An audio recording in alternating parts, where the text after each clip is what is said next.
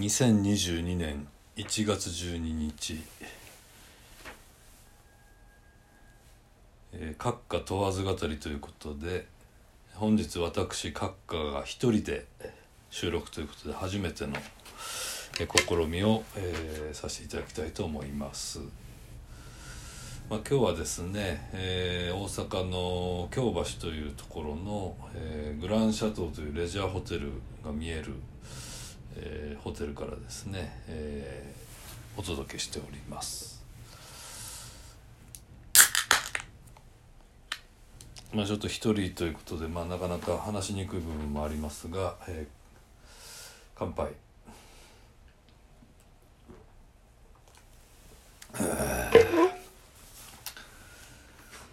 まあ、今日はまあ東京から、まあ、早朝移動してきて、えーまあ蒲郡の方のところでちょっと一仕事してで、まあ、名古屋に着いてですね名古屋から、まあ、大阪に来たんですけど、まあ、名古屋でもちょっと仕事仲間とちょっといっぱいやってというような、まあ、そんな形の一日でしたと。でまあ東京からまあ朝5時半ぐらいにまあ家を出てですね、まあ、6時半の新幹線に乗ってきましたけども、まあ、新幹線はもうガラガラでした、まあ、早朝でしたし。でまあ豊橋というところで降りて、まあ、在来線に乗りましたけども非常にガラガラでもう気温はもう0度でですねもう粉雪が降り注いでるような、まあ、そんな悪天候の中もめちゃくちゃ寒かったですね。で名古屋に夕方4時ぐらいに着いたんですけど名古屋も人がごった返す感じで。で居酒屋に、まあ、仲間たちと行ったんですけども居酒屋ももうめちゃくちゃ人が多くてですね。で若い衆なんかはもう一気飲みの掛け声とかあとまあうちも娘がよくやってるほうれん草ゲームっていうのがあるんですけどほうれん草ゲームがなんか聞こえてきたりとかもうワイワイガヤガヤ、まあ、人も多くですね。みんな元気に過ごしてるなというような感じでしたねでまあ今オミクロン株がどうこうとかまあいろいろ騒がれてますけども、まあ、街は至って、まあ、平常通りというか、まあ、そんな形でしたね、まあ、今日も。まあ、今日も明日も明後日もまあちょっと出張で、えー広島行ったりまあもろもろちょっと回ったりするんですけどもちょっと気をつけながら回りたいなと思います。でまあ早朝の移動が、まあ、仕事柄出張が多いというところであのずっとここ56年ですね早朝の移動をしながら移動してるんですけども、まあ、そんな中でやっぱりね移動中何もない状態でこう移動するというのは非常に寂しく、まあ、切ないものでして、まあ、私、まあ、ラジオが大好きで、まあ、それもまあ早朝のラジオというところからあの得たものもあるんですけども、まあ、早朝のラジオで私がよく聞くラジオは、まあ、東京の文化放送というところでやってる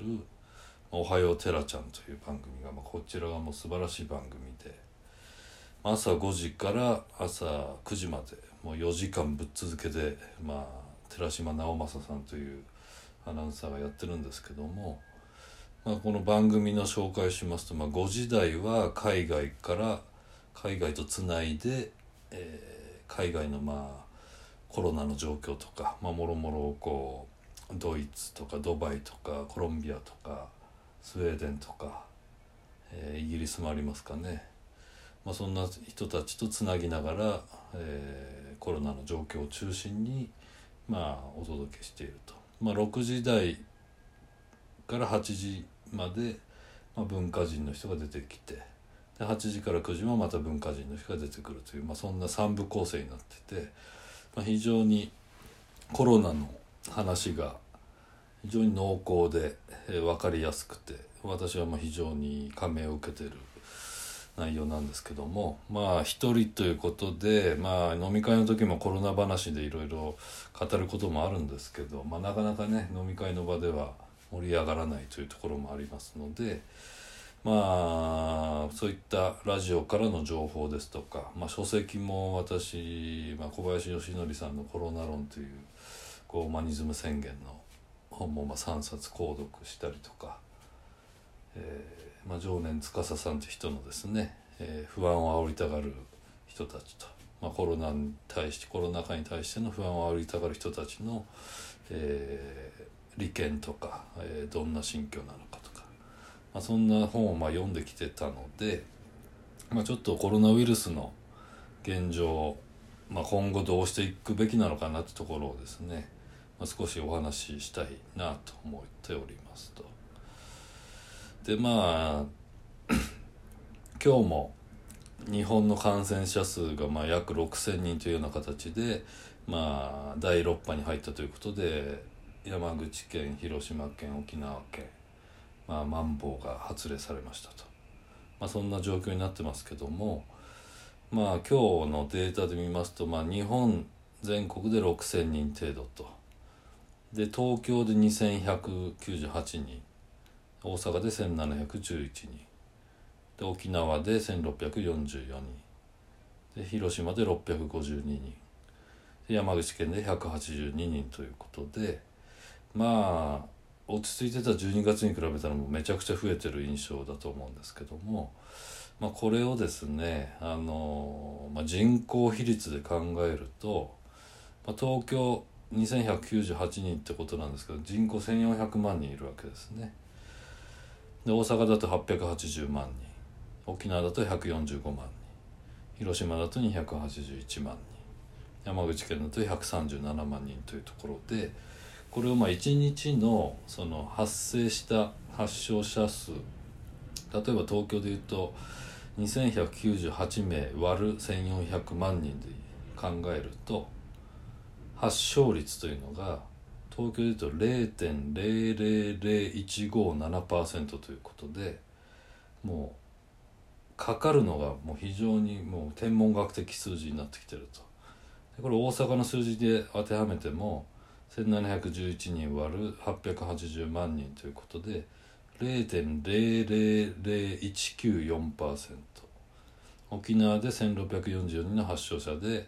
145万人ということで0.00113%まあ多少くらいが上がってきてますけども、まあ、こんな数値になってますと。で広島非常に増えてるって話ですけど652名割る281万人で考えるとこれも0.00 0.00232%と山口県で考えても182名割る137万人というところで考えると0.000132%ということで、まあ、どこの都道府県もですね多い多いと言うんですけど、まあ、非常にこうもうコロナにかかるのが難しいぐらいの数値になってるというのはまあ一日のその発症者数で踊らされないようにしなきゃいけないというところがまあ、一つの考え方としてあるのかなというところです。まあ、これはもう統計学的データというかもう実績のデータをただ客観的に見てるだけなんですけど、まあ、これを、まあ、マスコミなり、まあ、特にテレビのニュースなんかでは、まあ、言いませんよねここまでの話は。なので、まあ、増えました前週からもう20倍になりましたとか、まあ、そんな感染者数がただ増えたというところでの指標でしかまあ伝えてないというのが今のメディアの、まあ、いわゆるテレビメディアの状況というと、まあ、そういう状況になっておりますと。でまあラジオ「まあ、おはようテラちゃん」なんかでは実効再生産数という数値も出したりしながら各欧米諸国のまあ、状況なんかを伝えてもらってるので非常にこうなんかこう客観的に見ながら分かりやすいなというところでで、まあ、木曜日の8時台に出てくる、まあ、藤井聡先生というですね京都大学の教授の方の話が僕は大好きなんですけどやっぱりこのマンボウが発令またされましたというところでやっぱ藤井さんがおっしゃられてるのはなんでそんなことするのかと。まあ統計学的データから判断せずまあ発症者数が増えたからえー日本人のまあ気質なのかどうか分かりませんけど、まあ、それに踊らされてるというかですね。結局知事含め、まあ、総理もそうですけど、まあ、そこが、まあ、増えたから止めなきゃいけないというようなところで、えー躍起になってしまって冷静さを欠いているという、まあ、そんなことを結構言ってくれてるんですけど、まあ、実効再生産数という言葉が、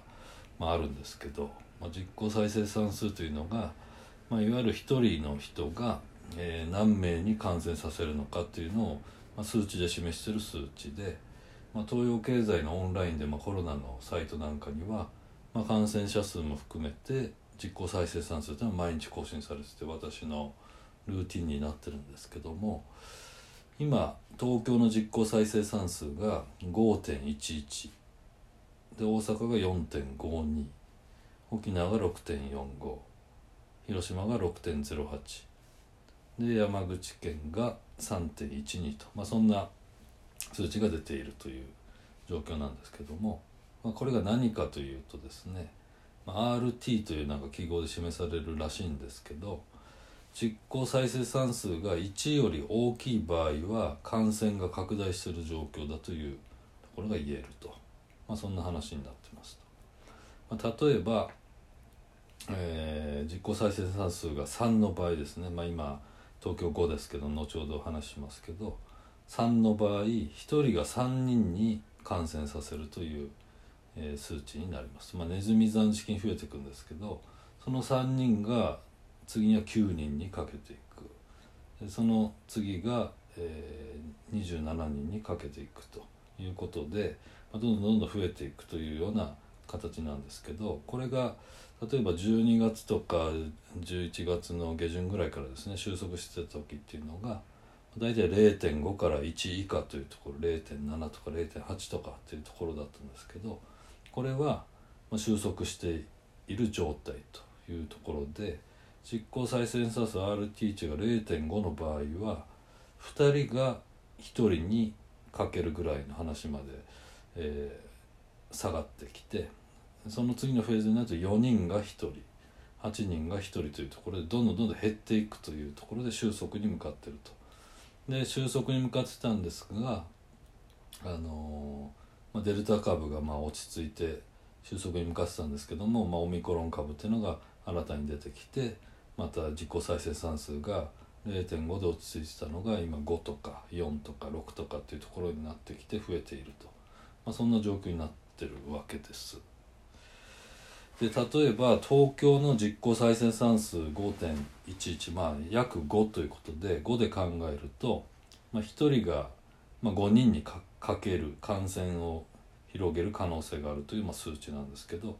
1人が5人にかけますそれに、えーかける5をしていきますから5525で、えー25人になっていくと。でそこからかける5になるから125人。第3フェーズで125人。で第4フェーズかける5するから625人。で第5フェーズでえーかける5するから3125人。そこから第6フェーズでかける5するから1万5625人と。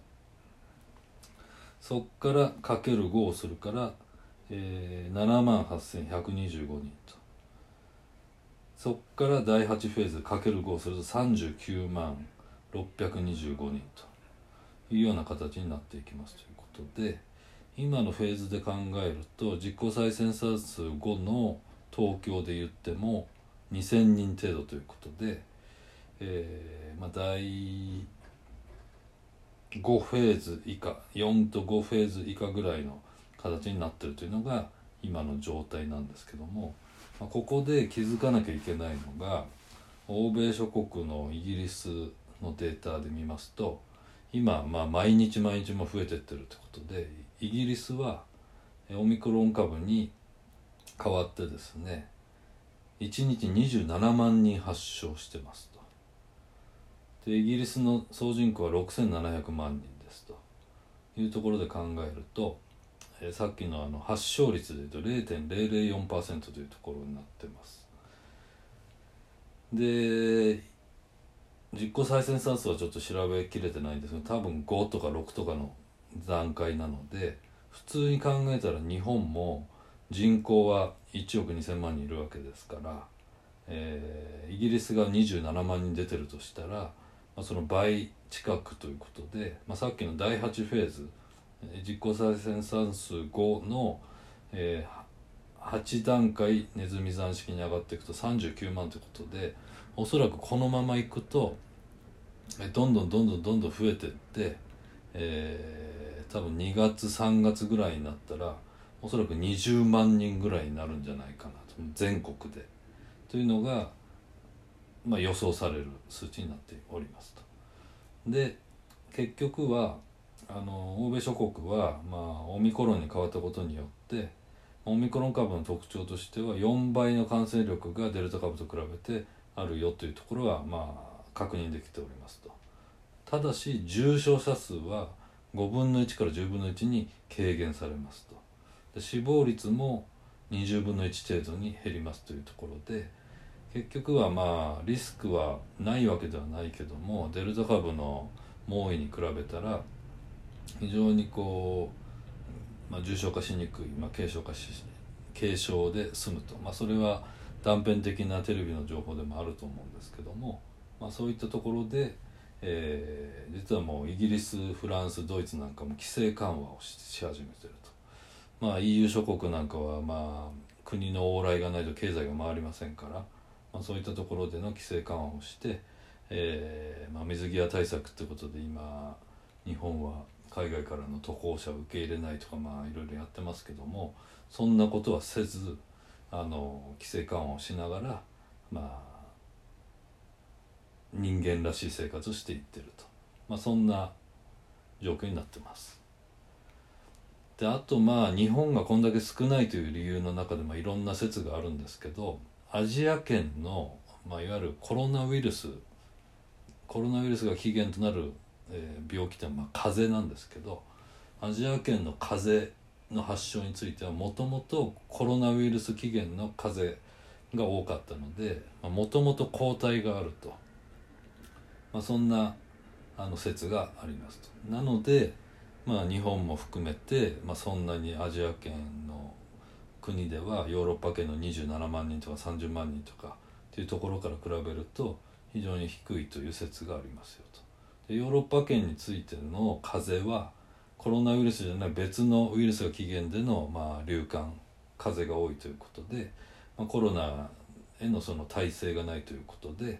まあ、かかりやすくなってるというところも、えー、統計的なデータで見えてきてて。プラス、まあ、ヨーロッパ人欧米人はまマスクをすると弱者の象徴だということでマスクをすることはま極度に嫌うというところがある、まあ、あとは衛生関連の部分ですね、まあ、日本のま衛生的な、ま、靴を脱いで生活するとか手洗いうがいを励行するとかっていうところの、ま、民族性みたいなところもまあ出てるのかなというのはいろんな説がありますけども、まあ、そんな状況になっているというのがえー、まあいろいろラジオ聞いたり本読んだりまあもろもろの話から汲み取れる、まあ、情報としてお伝えできるのかなと思っております。でまあ藤井先生が言ってたんですけど、まあ、ここまで来るともう医学の範疇ではない状況になっていると。医学でウイルスが感染するからこんだけ怖いんだと。感染は拡大するんだと、まあ、それはもう拡大すると思うんですけど医学の範疇でもないと。もう医者がどうこう言ってもこんなものはもう抑えられないと。でやはり欧米諸国がやってるのはこの2年間のコロナ禍の中での事例に学んでいるというところがあってやっぱりまあ統計学データから政治政治的判断をまあ下しながら、まあ、経済を回したり、まあ、人間らしい生活をしていくというところの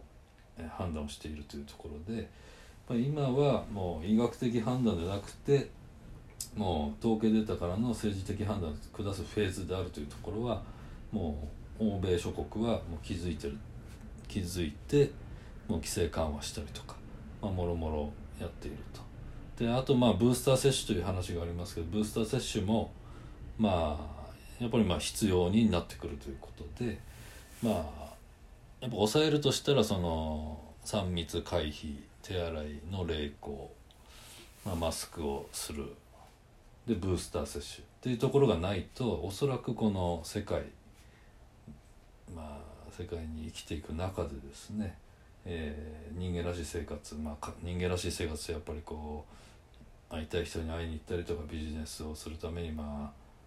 出張したりとかっていうところがの権利を得るにはおそらくそのブースター接種も含めてもうやっていかなきゃいけないというような世の中になってしまってるなというところがあるので、まあ、ブースター接種3回目がどうなんだっていう話もありますけどもやっぱこれはもうやらざるを得ないというのは、まあ、おはようテラちゃんの海外でドイツにいる医師の村中理子さんという人が言ってましたけども、ま、それをまあやりながら、まあ、気をつけながら、えー、過ごしていかなきゃいけないんじゃないかなっていうのはやっぱ欧米の欧米に住んでる人たちの話からしても、まあ、聞こえてくる話なので。まあ、3回目のブースター接種は個人的にも、まあ、早く受けたいななんて思ってる今日この頃ですね。でまあもろもろ、まあ、今生活してる中でやっぱ新型コロナウイルス今流行ってますけどもともと新型コロナウイルスによる新型コロナ肺炎じゃなかったのかっていうのがなんとなく思ってて。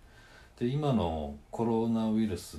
のオミクロン株では肺炎までいかないというケースが多くてまあほぼインフルエンザの症状に近いというところになってますとでその新型コロナ肺炎という考え方のワードが全然出てこないなというのがなんとなく最近のテレビとか見てて思う部分ですね。であとまあ小池知事も言ってましたがウィズコロナでの時代に入りましたウィズコロナウィズコロナということを言ってた割にはそのゼロコロナもうコロナを抹消するというようなまあそういう飲食店の話とか、まあ、中途半端な政策でどうこうっていうところをやってますけども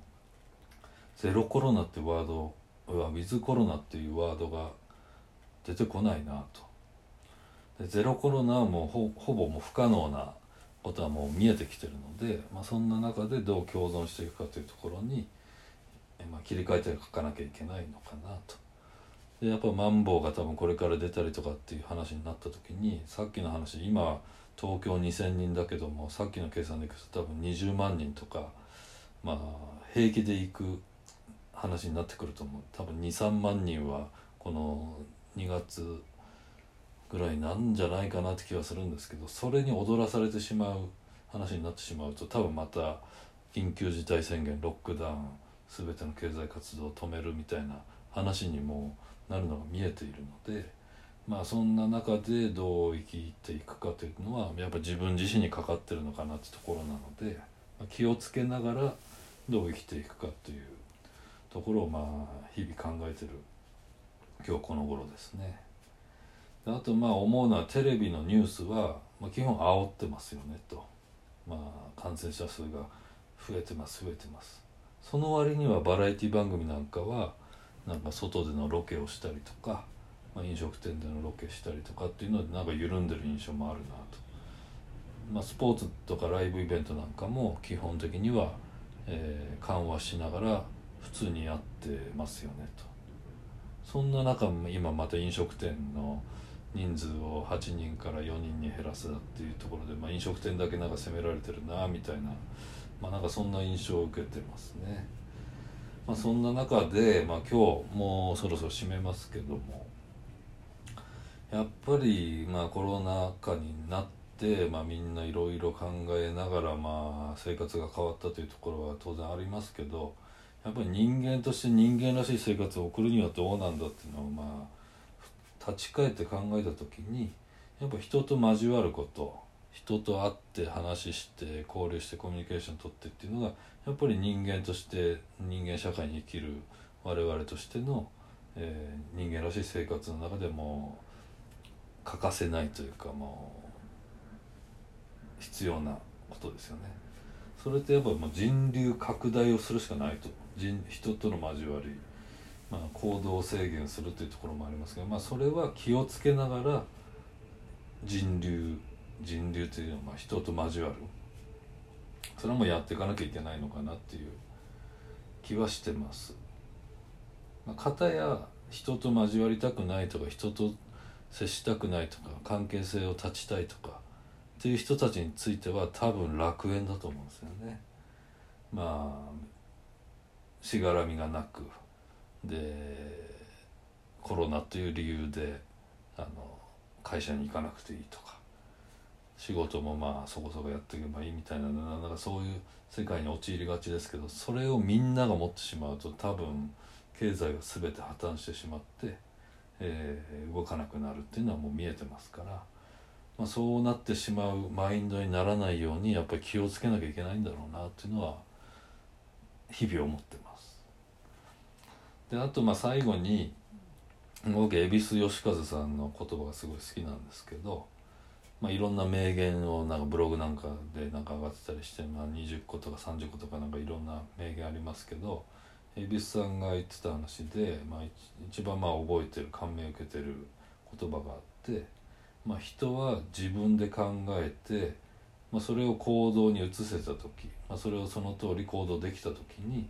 幸せを感じるのだと思うというところでまあそうですね。まあ会いたい人だったり、まあ、前回の収録でも、えー、師匠、えー、先輩で第1回で金峰と棋聖ですか。でそのその他まあもろもろ、えー、仲間たちにまあこの男話伝えていきながらまあ視聴数も増えてきてると。まあ視聴って言わないのが見ないから。聴取聴取数も増えてきてるというところがあってやっぱまあそういうメンバーとこういう語らいというところをまあしていくというのがまあ僕はまあ今回新しいことを始めようということでこの男話を始めてみましたけども、まあ、そういったことをもやっていくにはやっぱりもう人と人まあ誰でもいいわけじゃないんですけどね。まあいいやつとしか会いたくないし喋りたくもないし飲みたくもないんですけど。まあこの収録に一緒にやっていただける人はもう僕の中ではもう本当に心の友というかですね、まあ、そんな人たちとまた会って収録したいななんて思いながらこの京橋グランシャトーの夜景が見えるホテルでお届けをしております、まあ、ちなみにグランシャトーってまあ知らない人の方にちょっとお伝えしますと、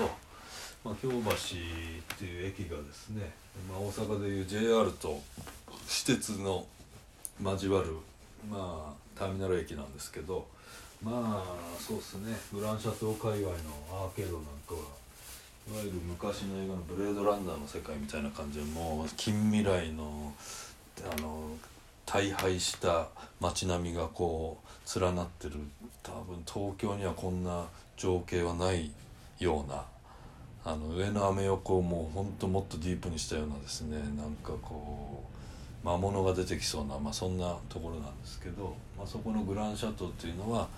ゆる総合レジャービルというもうサウナパチンコパチスロあと何が書いてあるかサウナ。あとカラオケ、えー、そんなもんか。まあそんな男のロマンがギュッと一つのビルに詰まったところでまあ僕はまだ行ったことがないのでちょっとまた行ってみたいなと思いながら思いにふけてますけども。まあそのサウナもそうですし、まあ、パチンコパチスロもそうですけどやっぱりこう人が集まってなんぼの世界ですから。まあそんな中でですねまあ夜は更けてもう12時を回ろうとしてますがまあ出張するのもしんどいし仕事するのもしんどいけどまあ